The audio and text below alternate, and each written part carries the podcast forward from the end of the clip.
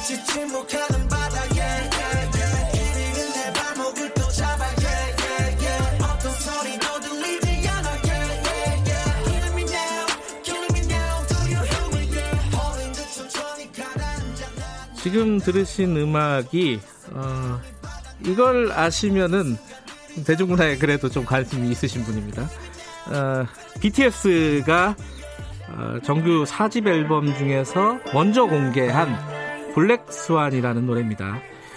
이게 지금 전 세계적으로 굉장한 선풍적인 어떤 화제를 불러일으키고 있다고 해요. 아, 이젠 뭐 사실은 뭐 하나의 가수 이게 아니라 어떤 문화 현상 이렇게 부를 수도 있을 것 같습니다. 비티에스에 대해서 김현, 김현식 평론가와 얘기 나눠보겠습니다. 김헌식 평론가와 얘기 나눠보겠습니다. 아, 죄송합니다. 안녕하세요. 아, 괜찮습니다. 어, 이게 저도 봤어요. 그 뮤직비디오를 봤는데. 아, 보셨군요. 예, 어렵더라고요. 네. 노래는 좀 저 뭐 이렇게 귀에 네. 쏙쏙 들어오는 느낌도 있는데. 어, 대단하십니다. 아, 그래요? 아, 이 사람들이 다들 좋아하면 저도 좋아해야 되는 거 아니에요? 어, 해야 되는 의무감이 있는 건 아니고요. 네. 근데 제가 항의를 받은 적이 있는데 뭐냐면 이 유튜브에서 이 뭐 영상을 보고 네. 뮤직비디오라고 표현했더니 어떤 분이 댓글을 다셔가지고 항의를 하시더라고요. 이건 아, 뮤직비디오가 아니고. 저 방금 뮤직비디오라고 그랬죠. 아트필름이다 이렇게 말씀하시는 거예요.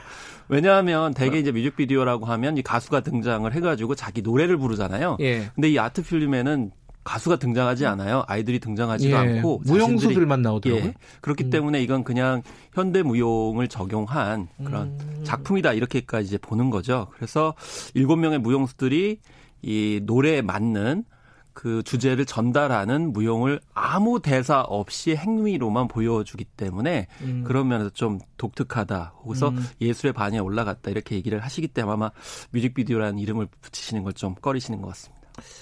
벌써 조회수 한 이천 몇백만이더라고요.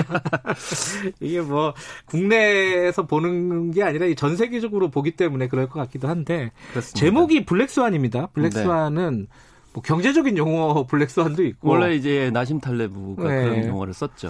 네. 그러기도 하고 영화 제목이기도 합니다. 네. 이게 무슨 뜻일까요? 그러니까 블랙스완은 그냥 우리말로 하면은 이제 검은색 뭐 고니 그래서 네. 백조에 상반되는 흑조 네. 이렇게 표현하면 될 것 같아요. 네, 근데 네, 우리가 흔히 생각했을 때는 백조만 있지 뭐 흑조가 있다고 생각하진 않았지만 이제 흑조가 발견되면서 아, 이 인식을 깨줬던 거거든요. 그래서 음. 이제 사회과학에서는 전혀 생각하지 못한 음. 뭐 현상 이런 거를 얘기를 할 때 되게 블랙스완이라고 얘기하는데, 근데 이 비티에스에서는 아마 영화 쪽에 가까울 거라고 저는 생각을 음. 해요. 근데 이 블랙스완이라는 영화에서는 그 어떤 캐릭터로 등장을 하죠. 그래서 예. 나탈리 포트만이 그 역할을 해야 되는데 발레에서요. 그, 그렇죠. 예. 그 역할을 하려면 상당히 어떤 기량을 높이 보여줘야 되는 그런 상황이 되거든요. 그러니까 고귀한 존재가 되기 위해서는 또 결과물을 내기 위해서는 굉장히 각고의 노력을 해야 되고 그 안에 음. 일종의 이제 잔혹한 어떤 파괴적인 욕망까지도 생기게 되는 것인데 그래서 이게 여러 가지 함축적인 의미가 있어요.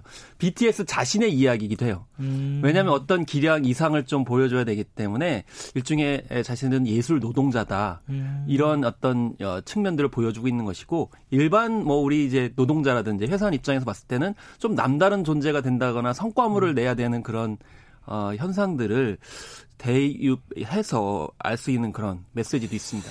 제가 가사도 이제 귀에는 잘 안 들리니까 이제는 가사가 잘 안 들리더라고요. 근데 가사를 이렇게 보니까 가사도 어렵더라고요. 가사가 어려운데요. 대체적으로 네. 처음에 시작할 때 어, 네가 원하는 걸 해. 그리고 음. 네가 너의 생각이 뭔지 말해봐. 이런 얘기가 나오고 맨 마지막에도 그게 나오는데 중간에는 되게 뭐냐면 자꾸 이제 어, 침잠해 가고 처지고 음. 어, 굉장히 좀 일종의 어떤 딥스플레이 뭐 이렇게 음. 좀 빠지게 되는 그런 상황이 이제 벌어지게 되거든요. 그런 갈등 상황들을 가운데에 놓고 있어요. 그래서 비티에스의 일종의 철학이라고 하는 것은 대부분 보면 자신을 좀 긍정하고 사랑하고 음. 이제 이런 차원에서 좀 힐링을 주는 요소가 있어서 음. 너무 성공 과정에서 힘든 것들을 좀 스스로 치유하고 또 인정하고 이런 이제 가치관들을 그 가사에 담고 있는 거죠. 근데 그 뮤직비디오라고 하면 안 되고 아트필름 맨 앞에 보니까 뭐, 뭐 무용수는 두 번 죽는다 뭐 이런 네. 얘기들도 있고 근데 이게 그, 뭔가 뭔가를 아, 그렇죠. 가사에 뭐 킬링 미 뭐 네. 이런 얘기도 나오고 이게 무슨 뜻일까요? 그 문장의 뜻은 뭐냐면 네. 무용수가 이제 두 번 죽는다고 그러는데 네. 한 번 죽는 거는 자기가 무용을 더 이상 하지 못할 때 음. 우리가 더 이상 활동을 하지 못할 때 그건 한 번 죽는 거고요. 네. 그다음에 두 번째 죽는 거는 생물학적인 죽음이죠. 음. 근데 무엇보다 생물학적인 죽음보다 무용수가 무용을 하지 못할 때, 그러니까 음. 가수 입장에서는 노래를 하지 못할 때, 음. 비티에스가 자신의 어떤 노래를 더 기량 있게 보여주지 못할 때 그게 굉장히 큰 고통스럽다. 그 압박을 계속 지금 시달리고 있는 거예요. 그래서 음. 우리가 일상생활인들도 내가 더 이상 활동 못하게 하는 거 아니야? 뭐 회고되는 거 아니야? 음. 더 이상 성과물을 못 내는 거 아니야? 뭐 이런 이제 어, 압박에 시달릴 수 있죠. 또 청춘들 음. 같은 경우에도 지금 남다른 존재가 돼야 되고 성공해야 네. 되고 이런 압박에 시달리거든요. 이제 그런 정서들을 비티에스가 자신의 이야기를 하면서 음. 공감을 이끌어내고 있기 때문에 좀 더 많이 폭발력 있게 지지를 받는 것 같아요. 어, 그냥 단순한 뭐 댄스 가수 이걸 좀 넘어서서 아, 우린 예술가다라는 걸 보여주는 느낌이에요. 네. 좀 나쁘게 말하면 과시하는 느낌? 어, 이렇게 네. 얘기하면 저 큰일 나는 건가요? 이, 아닙니다. 그건 이제 팬들한테 평가를 바라시고요. 되게 이제 이런 용어가 있잖아요. 뭐 있어빌리티라고 그래가지고 이렇게 예술 차용을 하게 되면 아, 뭐 뭔가 있어 보이려고 네. 그렇게 수단으로 이용하는 거 아니냐 이렇게 음. 생각할 수 있는데 사실은 어, 방탄소년단을 포함해가지고 아이돌이 더 이상 가벼운 존재가 아니라는 것. 네. 또 아이돌에 대해서 좀 편견을 벗어나자는 것이고요. 두 번째는 자신들의 메시지를 알리는 혹은 공유 하고자 하는 방법으로 그게 댄스일 수 있는 거고요. 네. 뮤직비디오일 수도 있는 거고 뭐 아트필름일 수도 있고 무용, 미술. 그러니까 어, 방법을 어떤 불문하고 자신들의 메시지를 전달하기 위해서 음. 활용을 하는 것이지 예. 반드시 뭐 순수 예술을 정해가지고 뭔가 있어 보이기 위해서 하는 것은 아니다. 이렇게 이해하시면 되겠습니다. 이게 아까 전 세계적으로 화제라고 했는데 뭐 보니까 뭐 세계 구십삼 개국 아이튠즈 차트 정상이다. 좀 있으면 뭐 빌보드 차트 뭐 정상 뭐 이런 것도 가능하겠어요? 이제 일단 선공개 곡이기 때문에 네. 빌보드에서 이제 핫 백 네. 싱글 앨범이기 때문에 거기에 적용이 되고요. 음. 이제 곧 어, 전체 앨범이 나오게 되면 이제 빌보드 이백에 또 진출하고 음. 그러면서 이제 최종 목적이 사실은 그래미 어워즈예요. 그래서 아.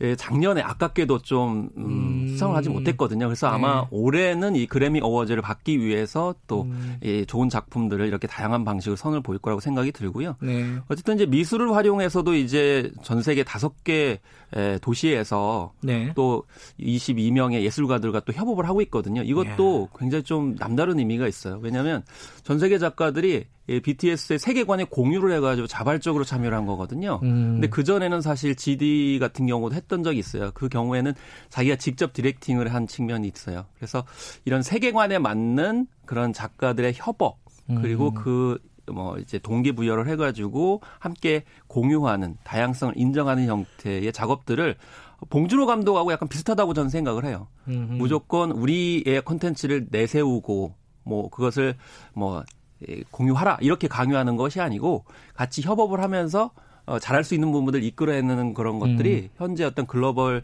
창작 어, 어, 이게 특징이 아닌가 생각이 듭니다. 어, 활동의 반경이 남다릅니다. 비티에스는. 예. 아, 비티에스뿐만이 아니고 지금 현재 우리 젊은 세대들의 이런 마인드가 음. 이 정도로 올라갔지 않았을까라는 생각이 전 듭니다. 이게 데미안이 헤르만 헤세 데미안을 모티브로 하는 게 맞아요?